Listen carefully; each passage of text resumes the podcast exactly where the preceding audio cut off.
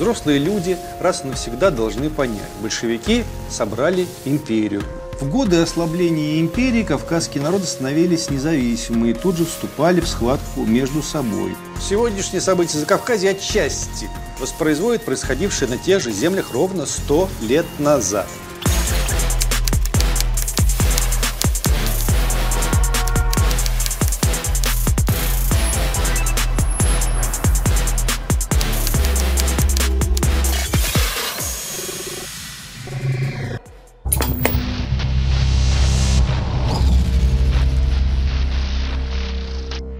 События на Кавказе и за Кавказе снова в центре внимания. Умные люди пытаются выяснить, кто прав, кто виноват. Нет-нет, да и возникает тема про то, как большевики лично Владимир Ильич Ленин заложили бомбу под Российскую империю, создав республики. Потрясающие все-таки люди это говорят. То есть они верят, что если бы Армения и Азербайджан, например, не были бы республиками, армяне и азербайджанцы забыли бы, где они живут – а Нагорный Карабах, кстати, он что, тоже был республикой? Нет. А кто под него заложил бомбу?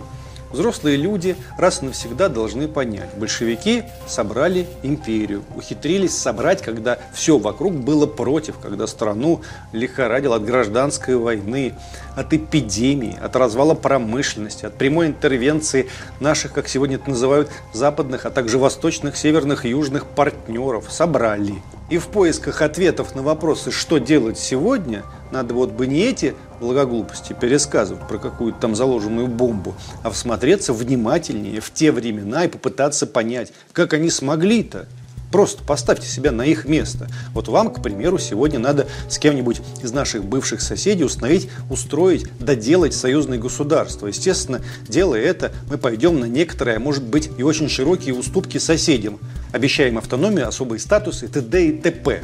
Мы, кстати, это и делаем годами и даже десятилетиями, и то не слишком выходит, не слишком получается. А тогда раз и за два года – пересобрали уже развалившуюся на части страну, развалившуюся по итогам Первой мировой, глобального экономического кризиса, отречения царя, февральской либерально-буржуазной революции и отсутствующую, как философ Василий Рознов написал, слинявшую в три дня страну, вылепили заново. Это же необычайное мастерство, это же высший пилотаж, это интересно, а? Ну и богу.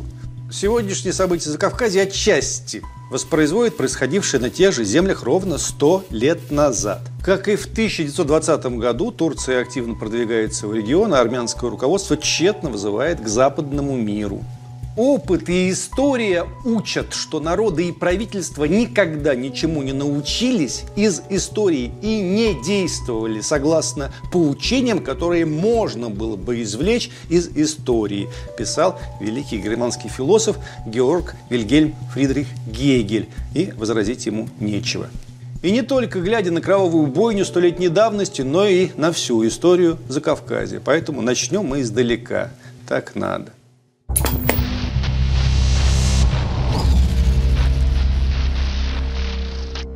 Воевали в Закавказье с незапамятных времен, когда армян, грузин и азербайджанцев еще не существовало в том виде, как сегодня. Царству Урарту, Ассирии, кемерийцы, скифы и множество других племен беспрерывно изничтожали друг друга. Навести порядок тогда было некому. Закавказье находилось на окраинах великих империй и веками служило полем битвы.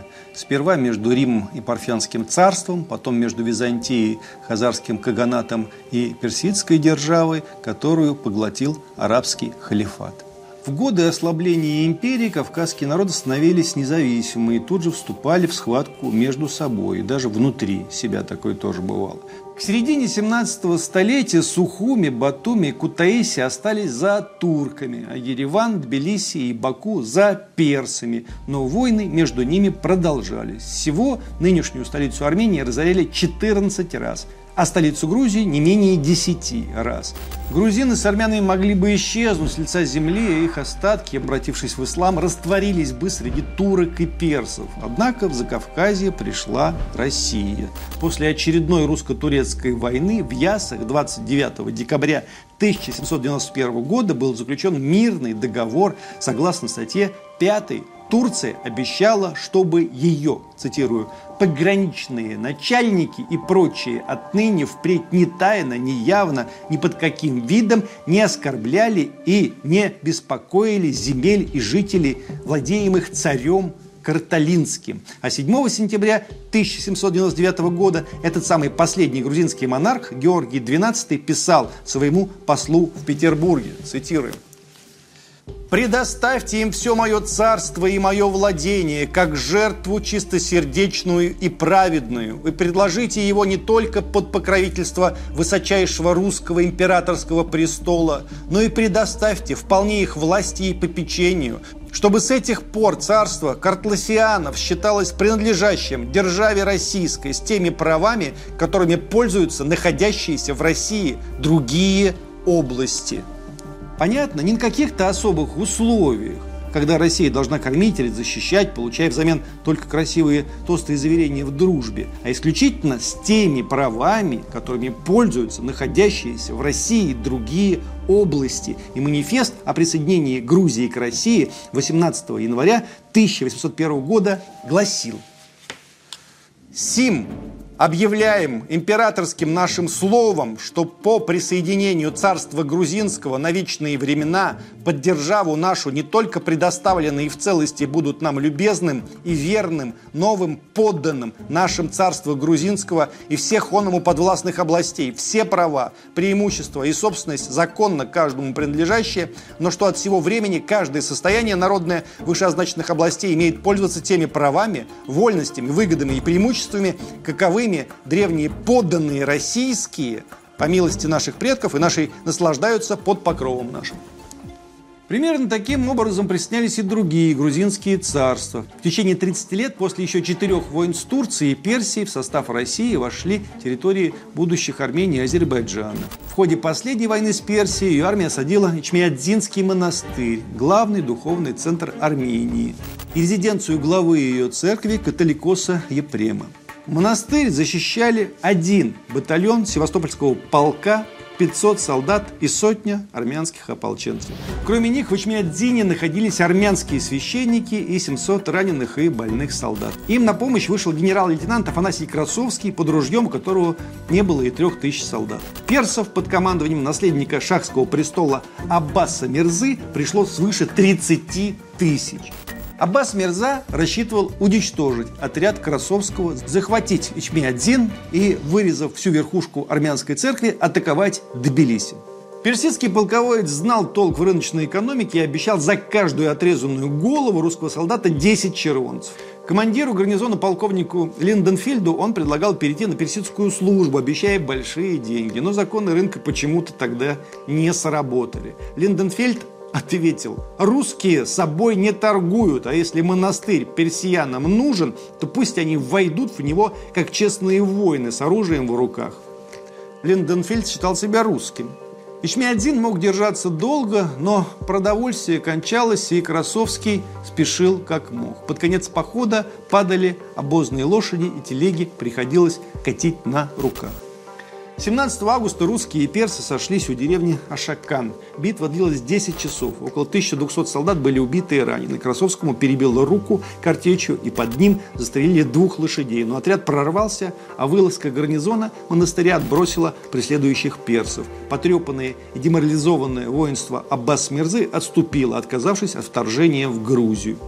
По итогам войны Россия присоединила Ереван и Нахичевань, и в многострадальном Закавказье наступил мир. И Божья благодать сошла на Грузию. Она цвела с тех пор в тени своих садов, не опасайся врагов за гранью дружеских штыков. Это Лермонтов Михаил Юрьевич, поэма «Мцири», которую учили в школе мы все. Боевой офицер Тенгинского полка. Он знал толк в войне и в мире.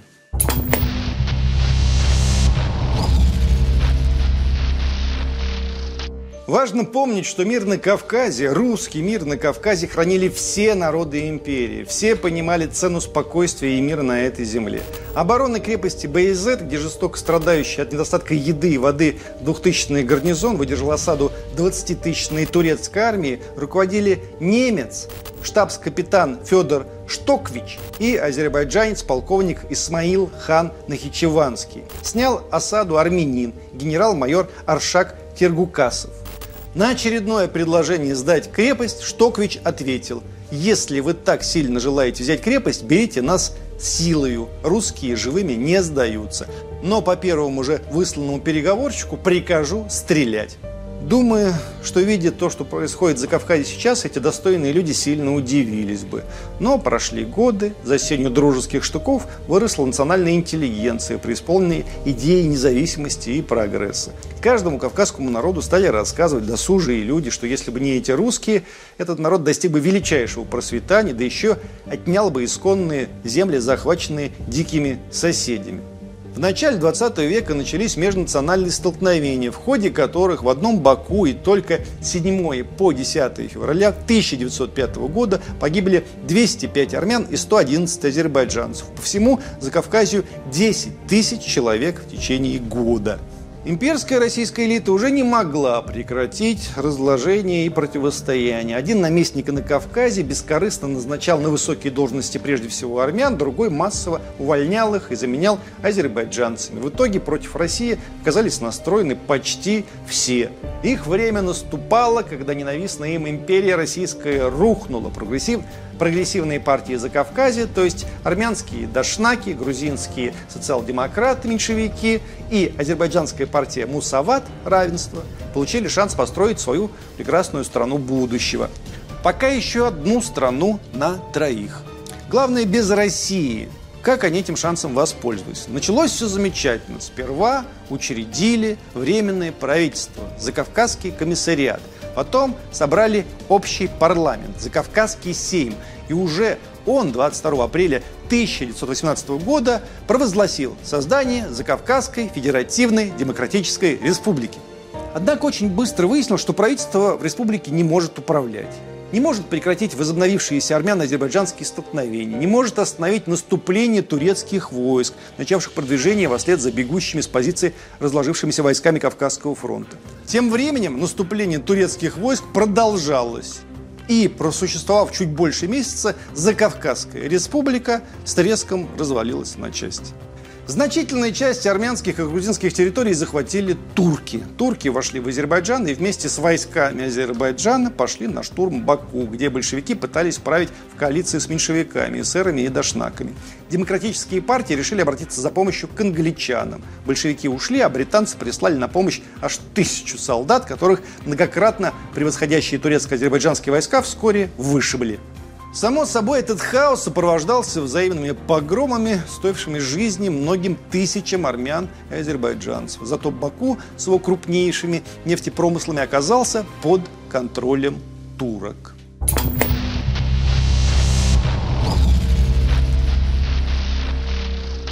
Но так как Турция находилась в союзе с Германией, после поражения Германии Турция тоже капитулировала. После капитуляции Турции британцы вернулись в Баку.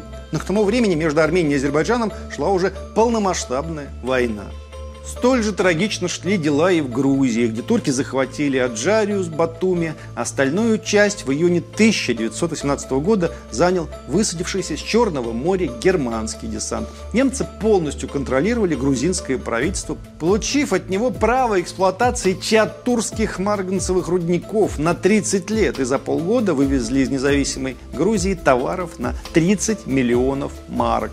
Грузинская армия тем временем занималась подавлением восстаний в Абхазии и Южной Осетии. Как в наши дни в Тбилиси были свято уверены, отделение Грузии от России – это борьба за независимость, а вот отказ абхазов и осетин отделяться вместе с грузинами – это сепаратизм.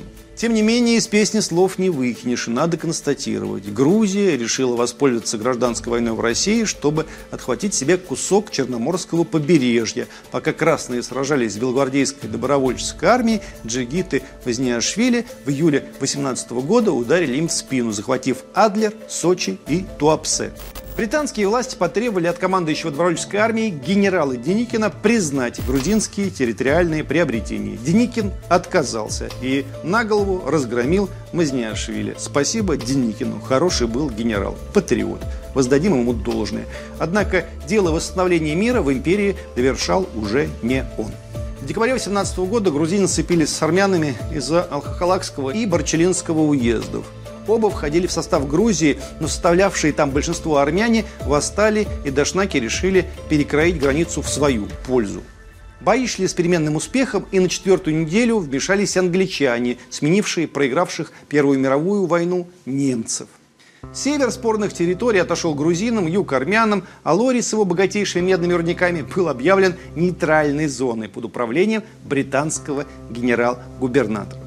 Гордые самостийные меньшевики, еще более гордые незалежные дашнаки безропотно согласились с этим. С хозяином не спорят. Бессмысленная и беспощадная бойня могла бы длиться бесконечно, но к весне 1920 года в России подошла к концу гражданская война. Хотя белые еще удерживали Крым и Дальний Восток, а на западных границах продолжались бои с поляками, большевистского правительства появились возможности навести порядок на Кавказе. Сегодня бы такая логика, конечно, бы не сработала. Вообразите, в Крыму повстанческие войска, на Западе война с Польшей, на Дальнем Востоке вообще не пойми что, а мы тут решаем радикально исправить дела за Кавказе. Но большевики иначе думали, у них была логика иная. Действовать надо резко, стремительно и четко. Какие у большевиков были доводы? Интервенция Антанты провалилась, потому что утомленные Первой мировой солдаты наших, как их теперь называют, партнеров, воевать уже не хотели. К тому же в очередной раз сбунтовались против Британской империи Ирландия и Афганистан. И начались волнения в Индии. На Ближнем Востоке против британцев восстал Ирак. Против Франции, Сирия и одновременно французским войскам пришлось снова воевать с турками – Короче, международная обстановка благоприятствовала. Грек было не воспользоваться. После разгрома Османской империи ее правительство отдало большую часть своих территорий британцам, французам и грекам. Курдистан становился независимым государством, а столица Стамбул Черноморскими проливами передавалась под международное управление. Армения возвращала свои исторические земли с городами Эрзурум, Уан и Тарабзон – от, собственно, Турции оставался жалкий остров в центре Малой Азии. Созданное в Анкаре правительство генерала Мустафы Кемали решило сопротивляться, но денег и оружия ему не хватало. На помощь ему, между прочим, пришла Советская Россия, однако о претензиях на Азербайджан туркам пришлось забыть. Мусавитский режим Азербайджана уже разваливался. Нефтедобыча упала почти втрое, урожаи снизились на 40%, обнищавшие крестьяне объединились в банды, жгли помещие имения, истребляли полицейских и даже вступали в бой с регулярными войсками. В стране росло влияние коммунистов, и в армейском руководстве поняли, независимый Азербайджан не состоялся. Неудивительно, что когда в ночь с 26 на 27 апреля 1920 года в Баку началось коммунистическое восстание, на его сторону начали переходить части гарнизона, а красные бронепоезда с десантом переехали российско-азербайджанскую границу без боя. Бывший генерал Российской императорской армии, министр обороны Азербайджана Самет Бек Махмендаров и его помощник Али Ага Шихлинский не только не стали воевать с Красной армией, но и пошли в нее служить. Армению погубили тогда собственные военные амбиции и вера в помощь Запада. Западные державы, хоть и объявили о передаче Дашнакам северо-востока Малой Азии, отвоевывать его не собирались. Армяне попытались 20 сентября 1920 года и были наголову разгромлены. Дашнакские министры 28 сентября обратились за помощью к странам Антанты, а 8 октября ко всему цивилизованному миру. Это цитата. Но цивилизованный мир закрыл глаза и замкнул уши. Турецкие войска вышли на подступы к Еревану, и Армения капитулировала.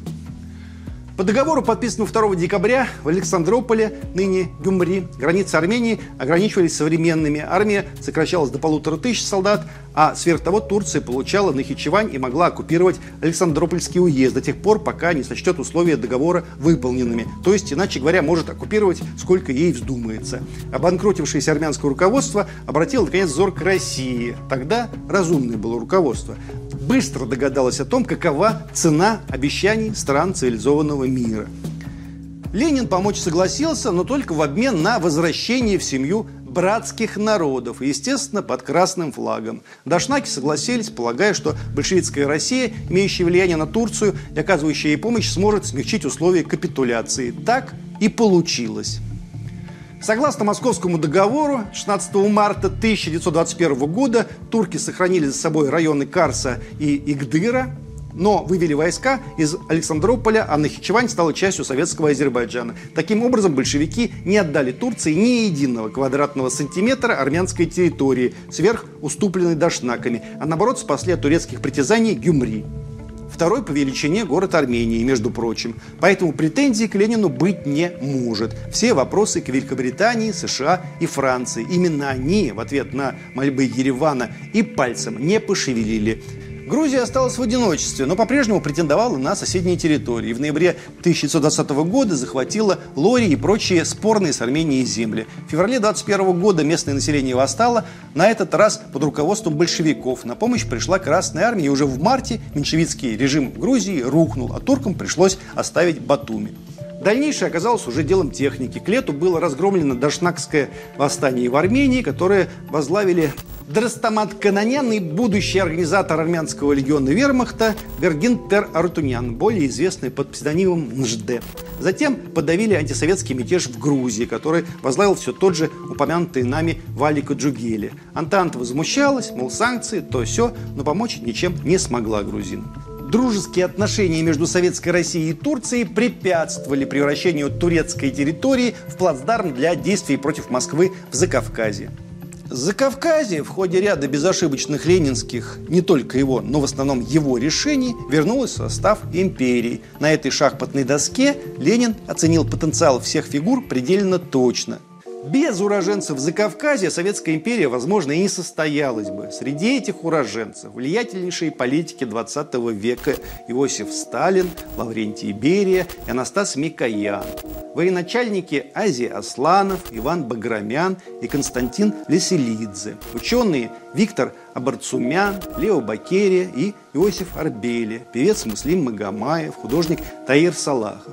Достаточно взять только музыкальную, песенную сферу. В числе безусловных классиков советской песни сталинской эпохи Ивано Мурадели, огромного дара композитор, Леонид Бакалов, тот самый, что написал песню «Партизанская борода», и еще десятки великих песен, между прочим. Александр Долухунян, автор таких чудесных и пронзающих сердце вещей, как «Дунай голубой» и «Рязанские Мадонны», Андрей Бабаев, автор песни «Русский снег» и «Сероглазая», и иных по сей день популярных хитов. И это лишь композиторы советской эпохи. Какой великолепный ряд литераторов, танцоров, кинематографистов. Они работали внутри империи, они были славны на просторах всей империи, они не были замкнуты в своем малом пространстве. Они, наконец, принадлежали к народам, которые не воевали друг с другом, а работали вместе на огромное общее дело. А теперь ответьте на вопрос – породили ли соразмерные имена и соразмерные деяния Кавказские республики за 30 лет независимости. Войну вот породили, да не одну войну. И как эти войны загасить, увы, пока никто не знает, а когда-то знали. Если наши закавказские соседи, рискну сказать, собратья, не могут в полной мере извлечь уроки своей истории, может быть, мы будем их извлекать. А не корить тех политиков столетней давности, которым мы иногда и не чита.